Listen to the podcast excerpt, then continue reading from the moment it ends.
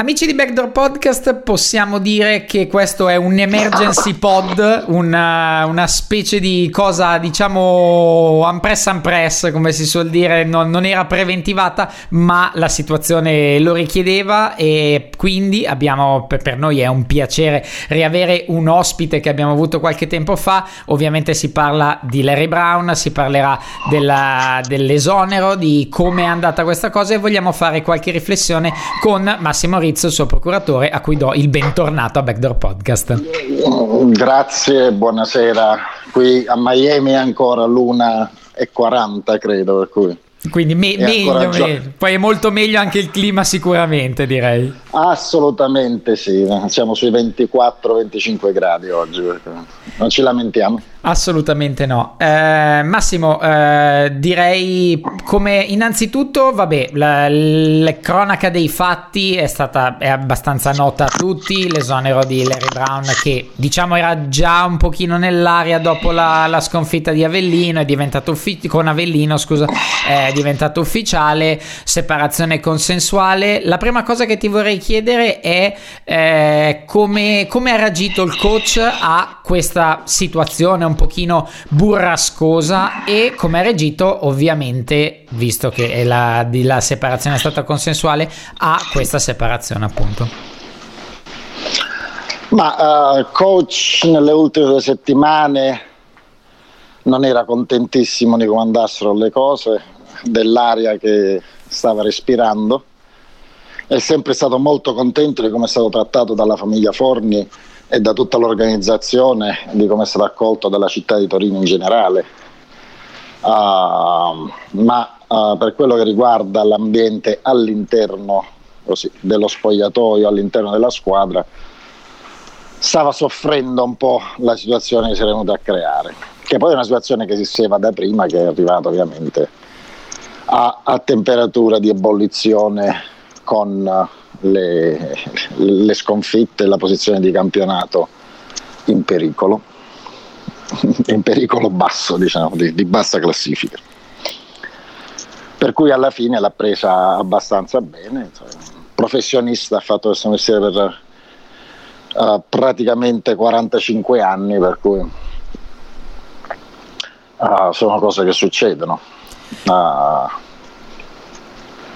va bene così, che dobbiamo fare? Purtroppo è stato sempre molto, è sempre stato scontento di non aver potuto uh, trasmettere, e di questo si è sempre la responsabilità, quello che voleva i giocatori per poter mettere in atto le, le, le sue tattiche e poter cercare di vincere anche in Italia.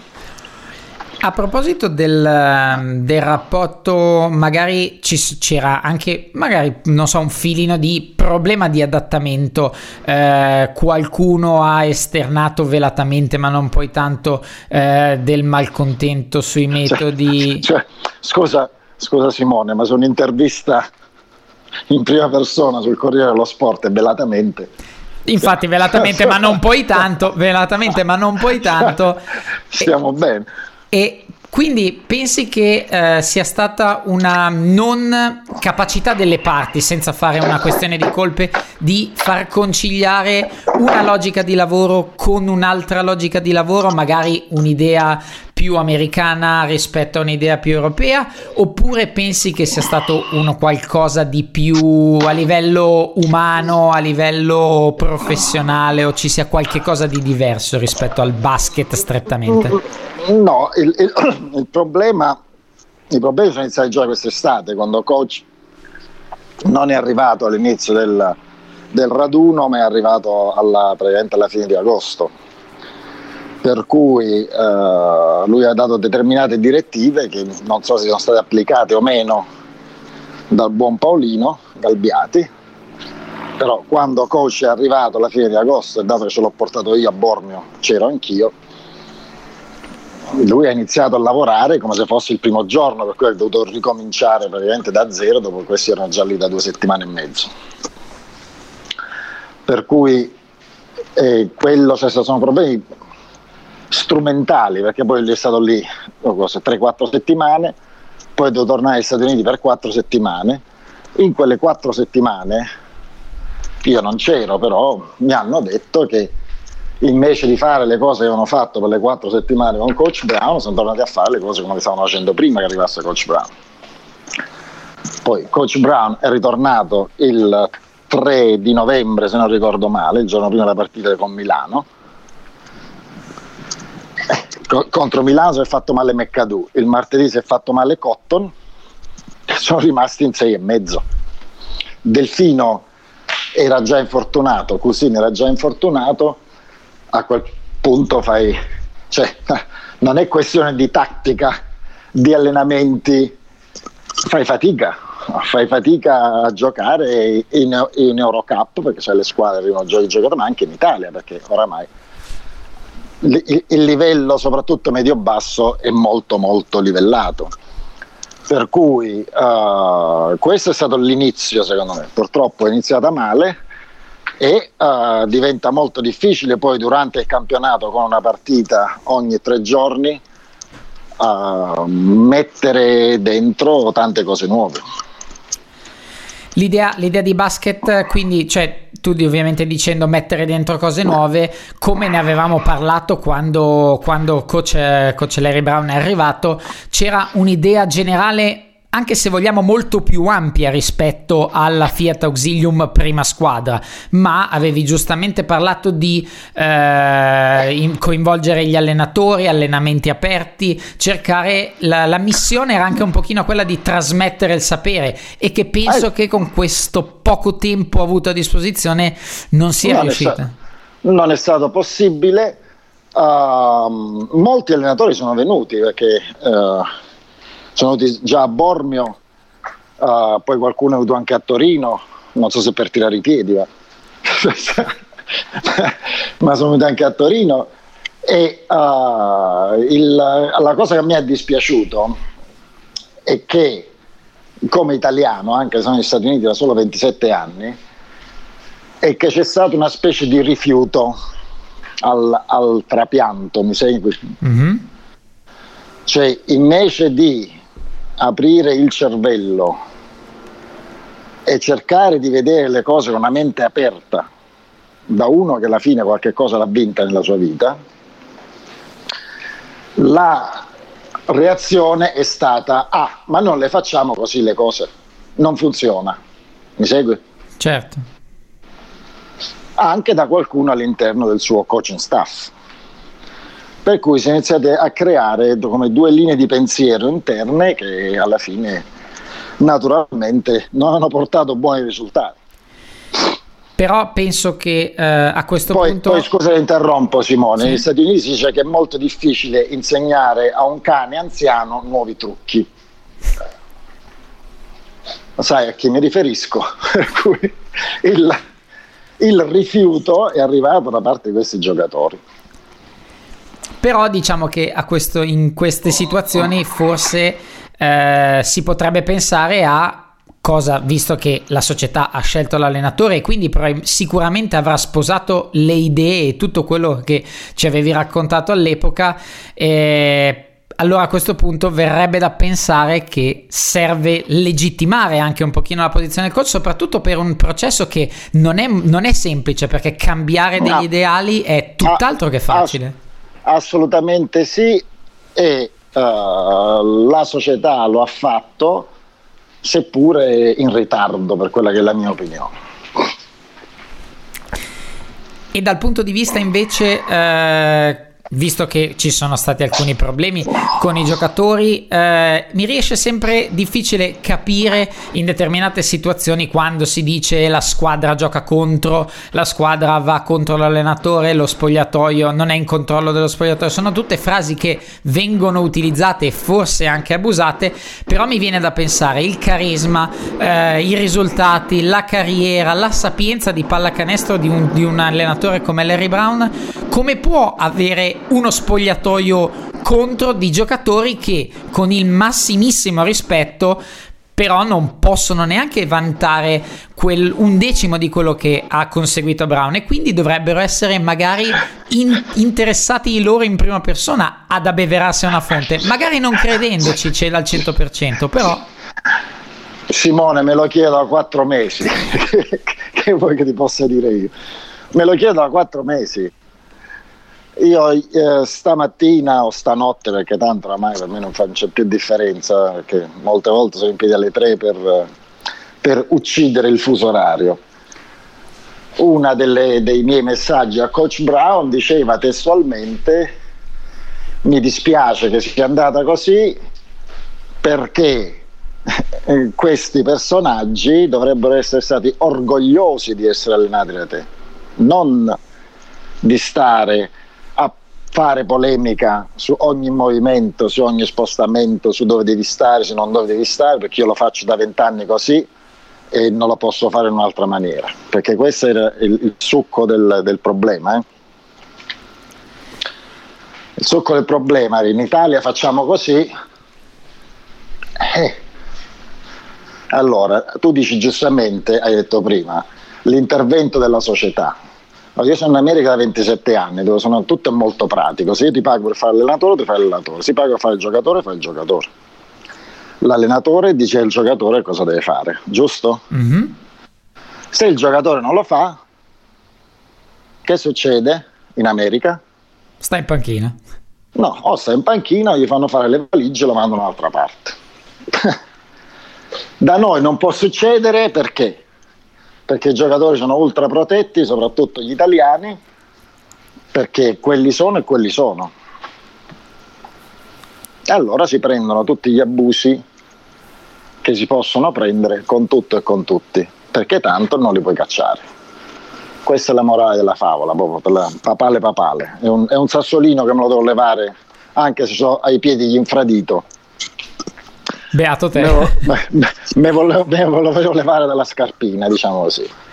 E, eh... e purtroppo, ti ripeto, purtroppo uh, a me è dispiaciuto, e tu l'hai detto molto giustamente, questi giocatori, da quelli giovani a quelli più anziani, dovrebbero essere stati orgogliosi di spaccarsi le ginocchia per le Brown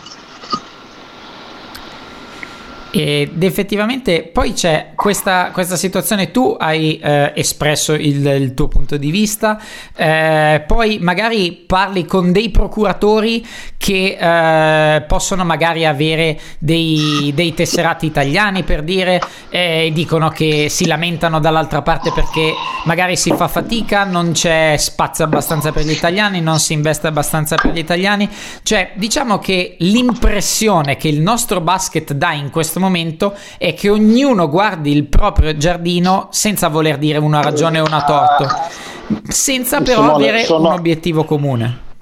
Sono 25 anni che il basket italiano è chiuso in se stesso. Tutti si danno le pacche sulle spalle uno con gli altri. Gli allenatori giovani imparano dagli allenatori anziani, ti ricordi? Abbiamo fatto questo discorso quest'estate. Quella è la speranza di portare un elemento di rottura di aprire un po' di visuale. Cioè, ma tu te lo sei chiesto come mai gli allenatori bravi italiani non allenano in Italia? almeno quelli Forse ne avevamo anche parlato. Quelli più bravi, anche quelli che non mi stanno simpatici. Io ieri sono andato a salutare, ieri l'altro giorno a salutare il, il, il, buon Sergio Scariolo che è venuto qua con, uh, a Miami con i Raptors. Tu te lo sei mai chiesto come mai che gli allenatori italiani il maggior successo sono fuori dall'Italia. E hanno anche allenato in Italia, cioè nel senso hanno allenato, Italia, ah, hanno allenato magari anche fallito perché nella, nella fattispecie magari Scariolo è l'esempio più calzante, però la sua storia parla per lui ugualmente. Fa, fallito fa parte di questo mestiere, non è, un, non è il tennis, non si gioca da soli, no? Purtroppo l'allenatore può dare delle direzioni. Cioè, l'effetto lampante, l'esempio lampante sulla partita contro Avellino. Primo quarto finito su di 10, gioco scoppiettante, 30 punti in un quarto che non l'ho mai fatto. Gente che si muoveva, palla che si muoveva, backdoor, difesa, contropiedi, canestri facili, ovvero il credo di Larry Brown. Secondo quarto già si è iniziato a fermare tutto. Terzo quarto e quarto quarto, le partite le ho viste tutte, era uno contro cinque. Ogni tiro era uno contro cinque. cioè se non tirava, ma non per cattiveria, perché ovviamente si erano completamente spallati rispetto al primo quarto. E quindi non viene da pensare che in una situazione del genere il, la frase giochino contro se in un primo quarto magari fanno quello. Ma, ma Avellino è solo l'ultimo degli esempi. Sì, sì, io certo, non certo. Voglio, io non voglio pensare mai che un giocatore possa giocare contro un allenatore o contro una società. Eh? Non, non, non, lo voglio mai pensare perché parliamo di professionisti, uno fa il professionista deve essere una persona seria. Può non credere in quello che gli dice di fare l'allenatore, però lo deve fare uguale al 100% perché è il suo dovere, perché ha firmato un contratto e perché al 10 di ogni mese si aspetta i suoi soldini. Oppure deve essere un professionista e dire guarda io così non voglio giocare, preferisco andare a giocare in A2, preferisco andare da qualche altra parte, lasciatemi andare perché sarà il santone, ma a me la sua pallacanestro non mi sta bene. Ci vuole anche un po' di onestà ogni tanto, professionale. E per parlare invece, per tornare a focalizzare l'attenzione su Coach Brown, eh, volevo sapere un pochino da te, un pochino magari ne abbiamo già parlato su come ha vissuto questo, questo periodo e quanto dispiacere c'è nel probabilmente sentire di non aver potuto dare tutto quello che poteva dare a questa, a questa società e a questo basket soprattutto. Dispiacere enorme Uh, lui oggi mi ha detto, ho passato il giorno a pensare, bla bla bla bla, mi ha ringraziato solo 50 volte mentre dovrebbe essere il contrario. Eh, e poi ha detto ho imparato tanto, ho imparato tanto e ho fatto degli errori. E poi mi ha detto anche un'altra cosa, non so se mi ha fatto un, un, un complimento così, però mi ha detto eh, ci devi essere là tu, come sei stato là per, durante il mercato, e sei stato là tu, senza mai andare via, perché con te tutte queste cose sono successe e non sarebbero mai successe. Però quello non è il mio mestiere. Certo. Ma è la verità.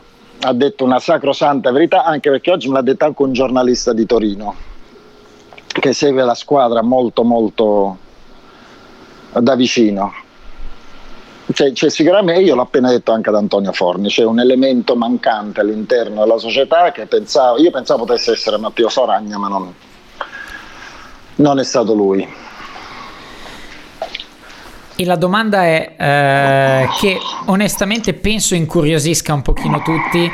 Eh, Coach Brown adesso come cosa, cosa, pensa, cosa gli piacerebbe fare, perché probabilmente un minimo di istinto di riprendere, di riaccendere un capitolo buono della sua carriera, che ovviamente non è minimamente intaccata da questa, da questa situazione e mai verrà Ma... toccata, quale può essere? Eh, allora, eh, Coach Brown è tornato a Torino il 3 novembre contro il parere di tutti i suoi dottori. Volevano che rimanesse in America un'altra settimana almeno, perché si sentiva di tradire i giocatori, i suoi assistenti, l'organizzazione e la proprietà. E quelli come lui qua in America li definiamo gym rat, no? lui è un topo da palestra lui è un topo da palestra. Ieri parlavo con sua moglie e dice Massimo, eh, what we do next? Che facciamo? Quello che vuole il coach mi dice che vuole fare, non lo facciamo. Perché quest'uomo, nonostante abbia 78 anni fatti, secondo me a casa resiste un mese o due. e poi squillerà il telefono e dice che facciamo, dove andiamo, che ci inventiamo perché per lui è, è la, la, sua vita è stata la pallacanestro, la sua vita è stata insegnare e allenare pallacanestro. E ti ripeto, il suo cruccio più grosso è che non sia riuscito a trasmettere molto di più di quello che ha potuto in questi mesi. E se ne prende tutta la responsabilità, da professionista onesto.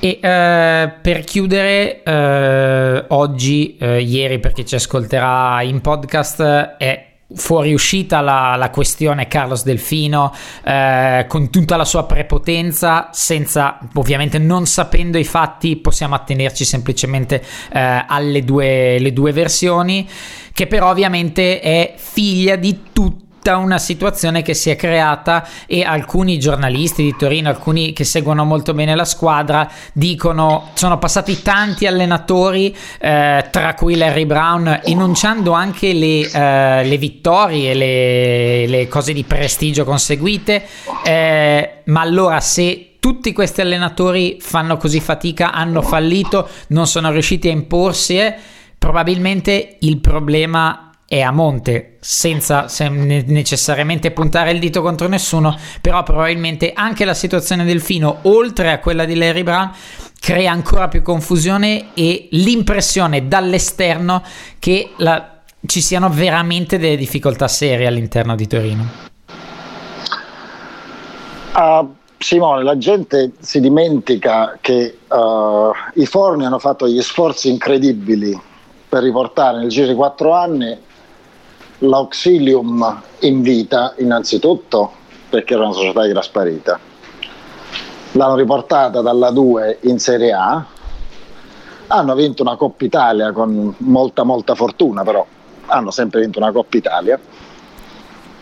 E per quanto possano aver fatto una maria di errori, e ne hanno fatti per carità di Dio, nessuno non fa errori, uh, penso che si debba loro dare credito per la passione e per tutti i soldi che hanno investito in questa squadra. Dato che nessuno nasce imparato, diceva la buonanima di mio nonno, è chiaro che stanno imparando strada facendo. Stanno imparando strada facendo. Sicuramente c'è un errore fondamentale all'interno dell'organizzazione che la mancanza di una persona che abbia un certo carisma, una certa abilità di comunicare, ma anche, anche, magari anche in più di una lingua, visto che oramai la maggior parte dei giocatori vengono da fuori, almeno quelli che contano, e che abbia la capacità di smussare tutti gli angoli che inevitabilmente si creano in un ambiente di, di, di sport competitivo. Cioè, cioè, ci sono problemi nello spogliatoio dei Golden State Warriors. Tu pensi che non ci possano essere problemi eh, certo. spogliatoio di Torino? Dai, però Golden State Warriors è uscita una cosa perché è uscita, l'hanno messa a tacere dopo tre giorni, tutti amici, tutti bravi, baci e abbracci. Cioè, anche il, il, buon Francesco, a cui voglio molto bene, che è un ragazzo che ha una passione spropositata per la pallacanestro, non so quanto lui abbia giocato a pallacanestro o a qualsiasi altro sport. Però dopo una sconfitta di quel tipo, l'ultima cosa che tu vuoi fare, che tu possa essere il presidente, il figlio del presidente, il vicepresidente potenziale, quello che vuoi tu, è di andare nello spogliatoio a parlare. Dopo una sconfitta di quel tipo, stai là, zitti e fermi, lasci bollire gli spiriti, soprattutto dei giocatori, perché i giocatori ogni partita entrano in quella personalità competitiva, soprattutto poi un tipo come il mio amico Carlos, eh? entrano, eh, là, è, lui, è il momento peggiore per parlare, perché non accadrà mai niente di buono. Cioè se si devono scornare, si devono scornare tre giocatori tutti gli altri fuori, allenatori inclusi. Purtroppo queste sono cose che tu le impari giocando o comunque stando intorno, a una squadra tutta la tua vita. Cosa che purtroppo non credo Francesco abbia fatto. Per cui armato della sua irruenza giovanile e della sua passione e credo anche magari perché sai Larry Brown magari andrà là dentro anche a difendere Larry Brown l'ha fatto per coach non so che dirti no? perché lui è stato uno dei più ardui difensori di coach Brown in tutta questa tribolata avventura soprattutto in ultimi due mesi e, uh, però non è la cosa giusta da fare. Quindi tu sei per il, diciamo, il partito, tra virgolette, le squadre di basket tendenzialmente vanno gestite da persone di pallacanestro, non necessariamente che abbiano giocato, però di pallacanestro. Da persone di sport. Da persone di sport. È ovvio che poi se devi dare anche, anche la bocca su qualche consiglio tecnico o avere un, un, una parolina nelle decisioni di, di, di scegliere giocatori, dovresti anche sapere qualcosa di basket. E per chiudere come ultimissima cosa ti chiedo qual è, visto che era una cosa pensata fuori dalla scatola, think outside the box come dicono in America, una, una bella idea di portare Coach Brown, tutte le cose positive che potevano succedere, che cosa ti fa più girare le palle, tra virgolette, di come è andata a finire? Ah.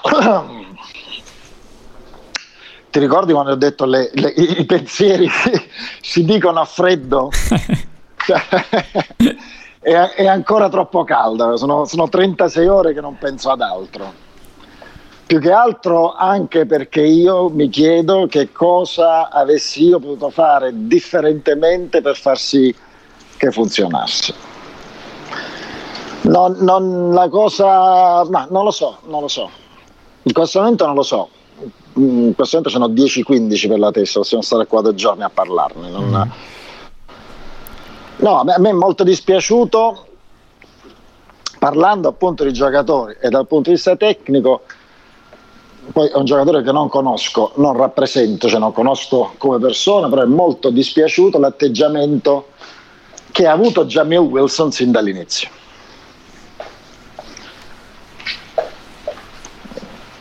Perché non era tanto contro coach, ma era la faccia, i movimenti, il body language e la maniera di giocare di uno che là non ci vuole stare minimamente. Io... Questo, que, questo, questo, è la cosa che mi è dispiaciuta molto perché Jamil Wilson si è dimenticato chi è Coach Brown, tornando a quello che hai detto tu prima, e dato che l'unico che forse ha il talento di fare l'NBA tra tutti quelli che stanno là in mezzo, o rifare l'NBA, ha fatto male i calcoli perché avrebbe, dovrebbe essere stato quello che sarebbe dovuto sbattere più di tutti. Perché ti garantisco che la prima telefonata che parte dall'NBA l'anno prossimo, quando Jamil Wilson cerca di fare l'NBA, arriva a un certo signore conosciuto come LB negli ambienti dell'NBA. E lo segherà come lo segherà che non hai idea. Io ti ringrazio tantissimo del, del tuo racconto no, e della ti... disponibilità. Assolutamente, sei sempre il benvenuto. Um, io ringrazio te e vedremo, ti terrò aggiornato sul, sul, futuro di Larry Brown. Molto volentieri, chissà mai che non ci sia spazio per un, un 2.0 italiano che si potrebbe essere veramente... Continuo a pensare che per molti versi, a prescindere dal professionismo che poi è molto legato ai risultati, eh, la scuola, il Larry Brown pensiero, se vogliamo chiamarlo così, avrebbe potuto veramente, veramente dare molto alla, alla, nostra, alla nostra pallacanestro. Assolutamente sì. Un peccato. Sono d'accordo. Grazie mille ancora, in bocca al lupo. Buon anno, buon anno buon anche anno a te. E ci sentiamo presto. Grazie ciao. mille. Ciao, buona serata. Ciao ciao.